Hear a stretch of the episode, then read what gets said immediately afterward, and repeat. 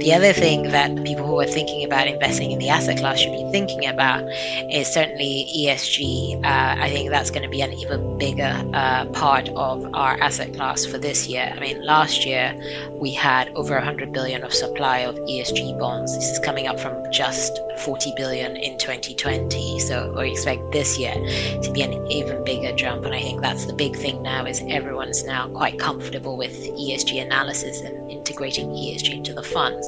And now it's really where um, potential investors will be taking a look under the hood to really see just how green uh, a lot of the credentials of these uh, E S G bonds are.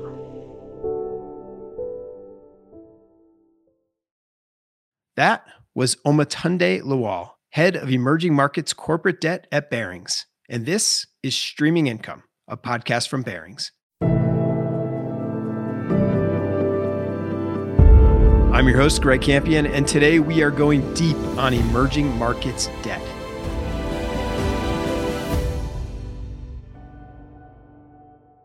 The conversation that follows with Omotunde Lawal is really a crash course in the outlook for E M D in twenty twenty-two. We discuss why the asset class underperformed last year, how Omicron is impacting the outlook, why the path for China has become much less clear, and where the team is seeing the most value today. So without further ado, let's get into it. Please enjoy this conversation with Omotunde Lawal.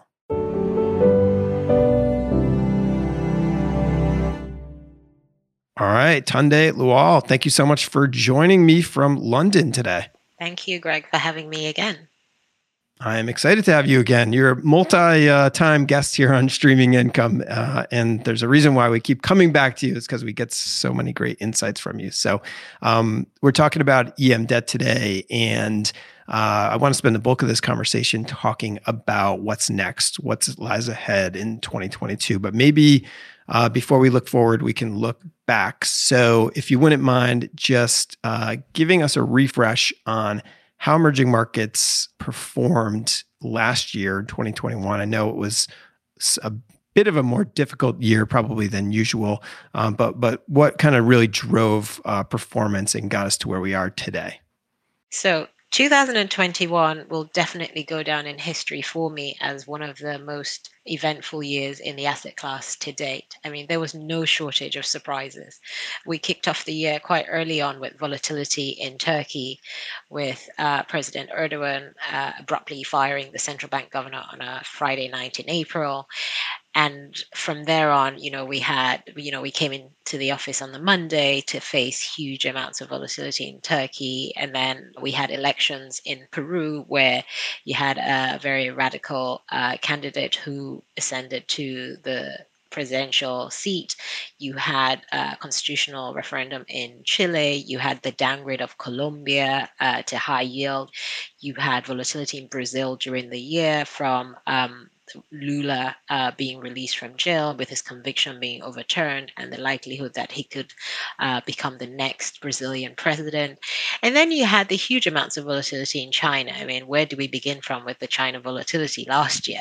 It came through in all manners, all sectors. Nobody was spared. It went through the T M T sector, the education sector, the consumer sector. Uh, but it was the real estate sector that really felt the brunt of it. And that's been going on um, with uh, Uh, a doubling down by the government of trying to reduce leverage within the sector. And that's been causing a liquidity crunch in that system um, since about July, which culminated in the largest default that's happened uh, for the Chinese high yield issuer, which was Evergrande. Evergrande is the largest privately owned real estate company, defaulted officially in December after having sort of mm. limped along through September using grace periods um, on its debt. So th- there was no shortage of uh, volatility. And of course, you know, right, right at the end of the year, you had Turkey coming back for a part two, where the Turkish lira actually went to a high of almost eighteen right before Christmas. So, you know, it, E M participants, I think, uh, E M investors have, have had a very eventful ride in twenty twenty-one. You earned your Christmas break this year. That's uh, fair to say, I right? certainly felt I needed it by the time it came around. Yeah, yeah. Um, so that that's obviously a tremendous amount of uh, activity to to follow and to try to navigate through from an investment portfolio standpoint. And of course, with the context behind all of that, the world's still dealing with a global pandemic. And so maybe that's where I'd like to go next, is to talk a little bit about how E Ms are kind of handling the pandemic, um, whether that's different from D Ms or not. Um, so where are we today from a pandemic standpoint when, when it comes to emerging markets? So I think twenty twenty-two is really the year where we see uh, more progress in terms of emerging market vaccination programs and booster programs. And I think that's sort of going to help shape how the reactions to Omicron and any other variants that come through in twenty twenty-two.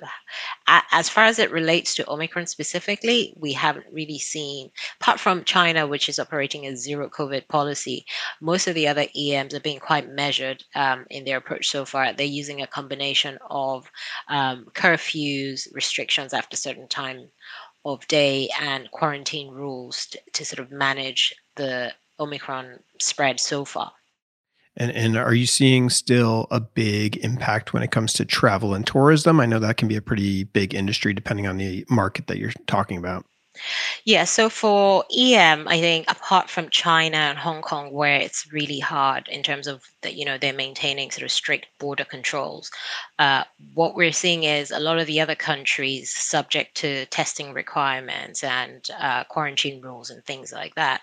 A lot of E M countries remain open for business. The big tourist uh, places like Thailand, for example, at some point during twenty twenty-one, they did reopen the borders to tourists uh, and scrapped the need for quarantine. Although quite recently they've brought that back because of Omicron in terms of um, quarantining rules, but it's still in Phuket. You you know you, you could still sort of go there. So there are countries that you can go. People are still moving around. It's just subject to some restrictions. You mentioned China and their zero COVID uh, policy. Let's talk a little bit about China, because that is uh, it, it's such a it's such an important uh, component of the picture for emerging markets any year, but it feels like maybe even more so uh, this year. And I know there's there's you know both things that are uh, you know positive and, and giving you you know a little more hope um, that things could could improve going forward, and there's and there's things that are maybe holding back. So tell me about you know how the team is assessing the economic outlook for for China at this point. I'd say, sort of following on from the earlier comment, that China obviously caused a, a huge amount of volatility last year. There seems to be some sort of change or reform underfoot in China, which has seen a series of regulatory crackdowns on certain sectors and, and just a slight shift in where the policy priorities lie. Uh, we saw that sort of kick off uh, some point sort of at the start of the year with Alibaba and the fines that were imposed on them, and that sort of gave way to a bigger antitrust investigation and sort of crackdown on the tech sector. That then sort of migrated further into the property sector, which had already seen some tightening measures, and then that sort of tightened further in the year. And then we saw the crackdown on sort of consumer apps and data in that big war on big data between U S and China, um, and then culminated in the crackdown on the education sector uh, right about July. And then since then, we've continued to see that sort of headline noise through China as the property sector's um, liquidity crunch has reverberated through the economy and led to uh, a much larger uh, sort of slowdown, as it were. And and that seems to have continued more into twenty twenty-two. I think the, the previous thesis around China was, you know, th- there would always be growth of some sort, and they would always sort of do what it took to generate that growth. But it certainly seems that the priority has changed, and they've de-emphasized that growth at the sake of growth. And it seems the emphasis is now really about the quality of that growth. And so we are seeing that historical sectors like real estate, where It, it is the engine of growth. I mean, it c- contributes about twenty-eight percent of G D P growth and about twenty-six percent of urban employment. That typically would have been the engine to go to to stimulate growth, but it seems that the government is quite reluctant to use that tool. And if anything, they, they seem to be trying to deleverage that sector particularly. And so that's causing a bit more of a drag to growth expectations for China, with, I think the base case out there is China potentially grows five percent in twenty twenty-two, with a lot of sell side analysts suggesting that it probably is going to grow a lot lower than that. So that that's a really interesting kind of inflection point potentially. So if you think that is the case, and you think maybe there's been a transition from, uh, uh, you know, growth at all, all costs, uh, to use a, a kind of blunt phrase, to, you know, as you say, you know, more focused on qu- the quality of the growth. As a long-term debt investor, uh, whether you're talking about corporates, sovereigns, uh, you know, any of the E M debt investment avenues, is that a good thing or is that a bad thing? Well, it depends how you look at it, I think. Uh, you know, from the overall perspective of uh, how China is linked to the rest of E M and the rest of the world, um, uh, a pronounced or a bigger than expected slowdown in China certainly reverberates around the rest of the world. Um, you know, China is a big consumer of commodities, and, uh, you know, about a third of the commodity uh, demand in China is consumed within the real estate sector. So if you have a real estate sector that's going to be down ten, fifteen percent uh, in, in a sort of in a hypothetical scenario, that has a knock-on impact on commodity demand, which ergo has a knock-on impact on other economies.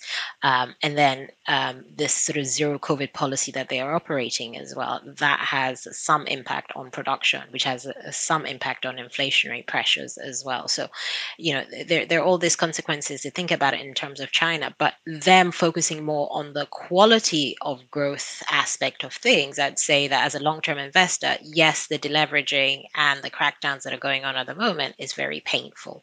However, I still remain anchored around the fact that the real estate sector in itself is very strategic to the economy, and it's unlikely they would allow it to implode.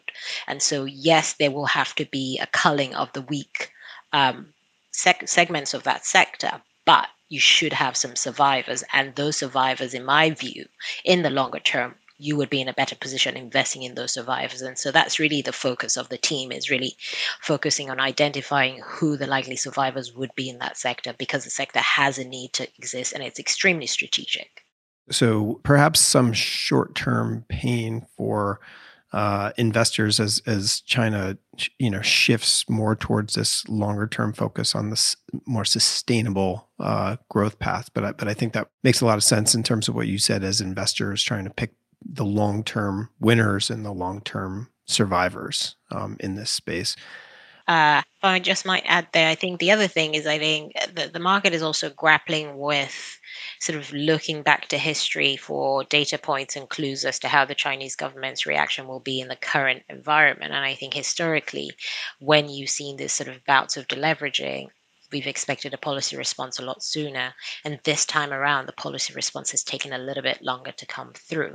And I think that's where you're then getting, you know, a loss of market confidence and the sort of elevated risk that is there a policy error risk in China as well. But again, you have to come back to the fundamentals, and you have to come back to the data about the sector itself, how strategic it is, and what the biggest systemic risks they would be running would be uh, with that sector. That, that's a really great point. Coming back to the fundamentals, and I know that that's what your team is doing uh, kind of every day. So um, I think that makes a lot of sense.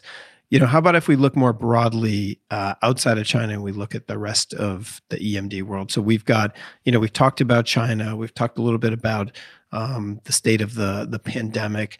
Uh, obviously, we've got some other big forces going on in terms of inflation uh, has really picked up, especially notable in developed markets like the U S, where we just recently printed a seven percent C P I number. So we've got that. We've got, you know, the Fed under a lot of pressure to raise rates. So within the context of all this stuff, plus a number of the geopolitical risks, of course, that you mentioned up front, within the context of all of that, I mean, what what is looking Uh, attractive to you today across the E M universe? And I know that, you know, obviously your specialty is E M corporate, so I'd love to hear you talk about that. Um, but maybe even if you could mention some of the parts of the sovereign and local um, universes that we like or don't like today, that would be great to hear. Okay, so good question. In the context of rates going up in the U S and the inflation, which has been foremost in everyone's mind. I mean, every single conversation sure. everyone has is about inflation. Uh, E Ms have been, you know, they, they just like the developed markets are sort of seeing uh, high inflationary pressures as well, no doubt. And you're seeing E M central banks have been responding, at least since twenty twenty-one, have been hiking rates. You've seen a, a lot of the E M central banks. Um, the most aggressive has been Brazil so far, where in twenty twenty-one they hiked multiple times, uh, trying to sort of keep it uh, on top of the inflationary pressures. You've seen Mexico hike, uh, most of the Latin economies, the Asian economies all hiking. Chile hiked, I think, yesterday. Um, Korea is hiking. So, so all the E M central banks have been hiking. So it was sort of hmm. preempting the sort of Fed move as well. So th- there's been a bit of cushion built in there against those inflationary pressures uh, within E M. In terms of the corporates specifically, um, yes, we're starting to see sort of comment out of the issuers, especially in the third to fourth quarter of twenty twenty-one, talking about higher inflationary pressures. But, uh, uh, you know, by and large, the E M corporate universe that we speak to, they seem quite sanguine about their ability to pass through price increases to recoup this um, higher cost uh, pressures that they see. Some of them expect that they will have the ability to cut costs within their cost base to absorb some of these inflationary impacts. So it seems to be a bit of a mixed bag, depending on um, what sort of sector that you speak to. But but again, I think, you know, everyone again talks about, yes, inflation has gone up, but the expectation also that in the second half of the year, hopefully with base effects, we should start to see inflationary pressures ease somewhat. Some of the supply chain uh, blockages that we had from last year in terms of the chip shortages should sort of abate somewhat. Some of the sort of supply uh, disruptions that we had around um, some of the commodities should abate somewhat as well. So we're expecting that perhaps some of those inflationary pressures should sort of ease off a bit uh, in the second half of the year, in addition to the fact that the corporate issuers should be able to increase prices to absorb this. Now, on, on the corporate side, are there um, you know, parts of the rating spectrum that are more attractive or less attractive to you today? Yes. In a rising rate environment, yes, we do like pockets of E M, I think. Um, Especially within E M corporates, it's an asset class that structurally has much shorter duration anyway. It's a four and a half year duration asset class. And so within that, you know, the preference in a rising rate environment is in the high yield segment of that market, which is running at about four years duration. And then you've got Um, short duration products within that subsect, which can give you even shorter duration profile. And then in terms of things that we like, given the current context of the U S and the current market environment, I think the commodity sectors and the cyclical sectors are still Uh, sort of segments that we like uh, from a sector perspective. And that's because, you know, commodity prices remain at historically elevated levels anyway, albeit at lower levels than twenty twenty-one, but still higher than historical levels. So still uh, quite attractive. Similarly for the cyclical sectors, I'd say also uh, the T M T sector, the tech sector, I think that's a sector that we like uh, also particularly at the moment, given the technological advancements and the sort of hybrid working from home that everyone's doing uh, globally as well. And then obviously from a from a country perspective as well, there are sort of certain countries that we do like because they've got that exposure to the commodities. I think um, countries like Ghana, where we've got commodity issuers that we can pick from, we do like those. We've got some of the frontier countries as well, like Uzbekistan, Georgia, where they're more idiosyncratic stories for us to get comfortable with and get our teeth stuck into. And then places where we're watching for value to appear later in the year um, would be places like Turkey, where it does seem like um, events Uh, potentially need to get worse before they get better.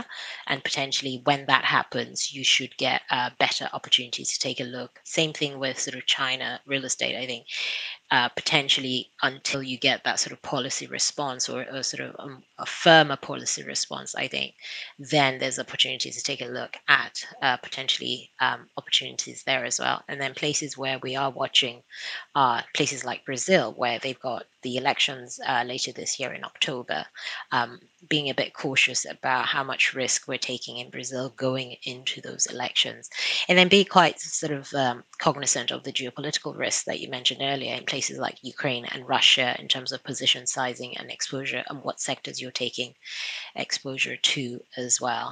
And and how about, um, you know, in terms of defaults? So you mentioned the China property sector earlier, which obviously has had some high profile defaults. But if you look beyond that, if you look at the E M corporate universe overall, what are defaults looking like? Um, and then also related to that, do you feel like the yield premium that you're earning on average in E M corporate debt relative to developed markets is compensating for any uh, risk on that side? Interestingly, actually, um, E M corporate default rates in twenty twenty were only three point five percent, so nowhere near the double-digit okay. numbers that anybody sort of assumed at the start of the pandemic. And then in twenty twenty-one, it was on a really decent track uh, to be below two percent until the China volatility sort of happened. And so we finished the year with default rates uh, in the double digits. But ex China, actually, default rates were one point nine percent. So hmm, you okay. could see sort of that difference. Um, I think in the China property sector, we had about sixteen defaults um, in twenty twenty-one. Um, and so that really pushed the default rates up. So really heavily concentrated there. But outside of that, it was pretty stable environment. Correct. Outside of that, it was quite stable. Um, and then the expectation for this year, I think it's potentially depends on how um, the China property sector situation evolves. I think you've potentially got a few more default candidates uh, to come through, especially in Q one, uh, because there's a bit of a pressure in terms of timing of payables before the Chinese New Year. And so that could cause uh, an additional strain in the ongoing liquidity strain um, in China. And so potentially a few more defaults. But again, I'm expecting, you know, overall default rates ex-China to stay very manageable and below the sort of three percent level. All things equal, with no Ukraine invasion and, and no other sort of unexpected events. All those wild cards. Exactly. But and, and then and then how about compared to to developed market debt? So if you're looking at high yield issuers in emerging markets versus high yield issuers, let's say in the U S, I mean, what does that kind of spread differential look like? And do you feel like that's? Uh, I'm curious, kind of where that is, like relative to history. Right. So at the moment, we're sort of ballpark about one hundred basis points pickup uh, in terms of spread E M high yield versus U S high yield. I think that kind of compares to historical levels around the sort of forty basis points level. So you're still at elevated levels. And, and that's sort of factoring in a few of the idiosyncratic events that I mentioned that happened last year with Ukraine, with Brazil, with Turkey and China, and with all these other places. And so that's where we are. From an overall spread perspective, we're still probably around one hundred basis points, give or take, above the previous lows for the asset class. So the previous lows for the asset class we hit were in first quarter of twenty eighteen. And right now we're still about one hundred basis points above that. So there's potentially within itself as an asset class, there's still spread uh, compression potential against where we were uh, historically and then against developed market as well. Um, and then when you look within the asset class in terms of I G versus high yield, again, the I G portion of the market in terms of spread pickup to U S I G is probably somewhere around the twenty basis points um, range, which is again slightly above uh, historical averages. And when you look at the basis between E M high yield to E M I G, that's still at elevated levels as well. I think uh, historically pre-pandemic, that differential was somewhere in the sort of low three hundreds type level. Um, and we're a little bit above that now. So that, that shows you that the high yield segment of our market is cheaper than the I G segment. And then the high yield certainly is screening cheaper to developed market peers and against its own historical levels. That's really helpful context. So it's defaults seem like they're pretty manageable, especially outside of the the really concentrated area of China property. And then spreads are are kind of offering you more, more of a premium than you've seen. I think one of the conversations that we, we've been having, though, this year um, in terms of E M versus D M has certainly been around, you know, what's the risk to the asset class if rates go up in the U S more aggressively than the market is expecting. And in that sort of scenario, I think the concern is that you could see outflows out of our asset class and negative impact for the asset class. So that's certainly a risk to be aware of, is that, you know, rising rate environment, especially in the U S, definitely does put pressure on E M um, as an asset class. But, you know, there are things to consider to that, in my mind, mitigate some of that concern. Uh, one of the big things is, you know, it's it's unlikely that we get a repeat of the sort of two thousand thirteen taper tantrum um, for a few different reasons. I think starting point for sovereign and corporate balance sheets, it's a lot healthier. The corporates uh, are starting with much lower levels of leverage and much higher levels of cash. Similarly, on the sovereign side, current account balances are a lot healthier. So I think the worry that you get that sort of huge outflow out of E M just because rates are going up in the U S isn't quite there to the same extent. I would also say that this rate rise cycle has been well telegraphed for so long as well. And so you've, you've seen that the corporates and the sovereigns actually have had a huge amount of time to get their refinancing in order. You've seen huge amount of refinancing over the last two years when rates were low, where a lot of the corporates specifically, they've locked in much cheaper funding costs. One of the T M T companies from one of the frontier countries in um, Eastern Europe, they originally came with a bond that had an eleven percent coupon. They've come back to the market looking to reprint a similar size bond deal, actually upsized by one hundred million dollars. And they're potentially going to pay something with a six handle. So that's going to be almost five hundred basis mm. points of coupon savings. Wow. So that in itself provides a cushion for them. Um, and lots of different issuers like that. I mean, last year, for example, was a record year of supply. We had five hundred thirty billion of supply last year alone. So it's been a huge amount of refinancing. So there's cushion built into funding costs. Um, a lot of funding has already happened, higher cash balances. And, and so, yes, there is a concern um, for the asset class with rates going up in the U S, but there are some things to consider to, that offset that. And, and to your point uh, earlier, you know, the, the duration of certain segments of the E M universe is, is you know, significantly lower Correct. than uh, some of the co- comparatives uh, in developed markets, right? I mean, I know that you you manage a short duration E M strategy, so that would be probably a perfect example. Correct, and and that gives you sort of three years of duration or less uh, in an asset class, which is tilted to E M high yield, and average coupons uh, within that sort of segment of our market is mid to mid single digits to six six and a half percent. So you, you're getting exposure to something that's giving you a pretty decent cushion against rate rises, uh, with the good carry that you're going to get. Not as sensitive to um, rates as a longer duration product. Makes sense. All right, Tunde. Um, to wrap up our conversation, I just wanted to ask you kind of what you think is next. So if you look out over the course of twenty twenty-two. Uh, we've obviously talked about a lot of things: China, COVID, rates, inflation, et cetera.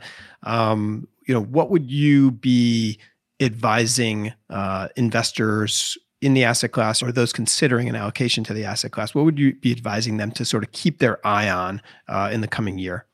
I, I, everyone's eyes are on the Fed. So that's, you know, number one priority for, for us all, especially fixed income investors. I'd say anyone considering an investment in the asset class, definitely thinking and, you know, having a, an idea of where the likely Fed uh, rates rise uh, trajectory goes to, and inflationary pressures as well. Uh, that's a big thing. Is inflation going to be persistent, or is it actually going to recede in the second half of the year? Is it transitory through the second half or not? Uh, and uh, how are inflation expectations anchored? Are people thinking that the Fed is going to potentially be behind the curve and expectations uh, rapidly get away from them? The other thing that uh, people who are thinking about investing in the asset class should be thinking about is certainly E S G. Uh, I think that's going to be an even bigger uh, part of our asset class for this year. I mean, last year we had over one hundred billion dollars of supply of E S G bonds. This is coming up from just forty billion in twenty twenty. So we expect this year mm. to be an even bigger jump. And I think that's the big thing now, is everyone's now quite comfortable with E S G analysis and integrating E S G into the funds. And now it's really where um, potential investors will be taking a look under the hood to really see just how green uh, a lot of the credentials of these uh, E S G bonds are. Yeah, that makes sense. Okay, so we'll watch the Fed and we'll watch the continued kind of proliferation of E S G. And I think your team has been uh, at the forefront in terms of sharing some great uh, thought leadership on that subject. So if you're uh, if you haven't uh, uh, read any of the papers that Tunde and the rest of the uh, E M team at Barings have written, go to barings dot com and under the viewpoints section and check that out. I've written extensively um, on your process and, and the way that you're that you're thinking about E S G. So One more thing to add in terms of investors uh, thinking about the asset class is obviously uh, election cycles and things coming up um, within E M uh, this year. Yes. Uh, Brazil is a big uh, market within E M, and they've got elections this year. So that's something we're definitely uh, watching out for. And then you've got a new president in Chile, uh, potentially keeping an eye on how things develop from that perspective as well. And then obviously in Russia, Ukraine, depending on how things evolve there. And, and then just keeping an eye on the knock-on impacts of the continued inflationary pressure. Does that bring more social unrest uh, vis-a-vis what happened in Kazakhstan earlier in the year? So these are the kind of things to have at the back of your mind as a potential investor in the asset class. Okay, so a lot to keep a, to keep an eye on here. Um, Tunde, thank you so much for this update on emerging markets today. I look forward to uh, to catching up with you maybe a little bit later in the year and, and seeing how things have progressed. Thank you for having me, Greg. Thanks for listening to episode number one of season six of Streaming Income. If you'd like to stay up to date on our latest thoughts on asset classes ranging from high yield and private credit to real estate and emerging markets, make sure to follow us and leave a review on your favorite podcast platform. We are on Apple Podcasts, Spotify, Google Podcasts, and more. We publish a new episode every other week. And if you have specific feedback, you can email us at podcast at barings dot com. That's podcast at B A R I N G S dot com. Thanks again for listening.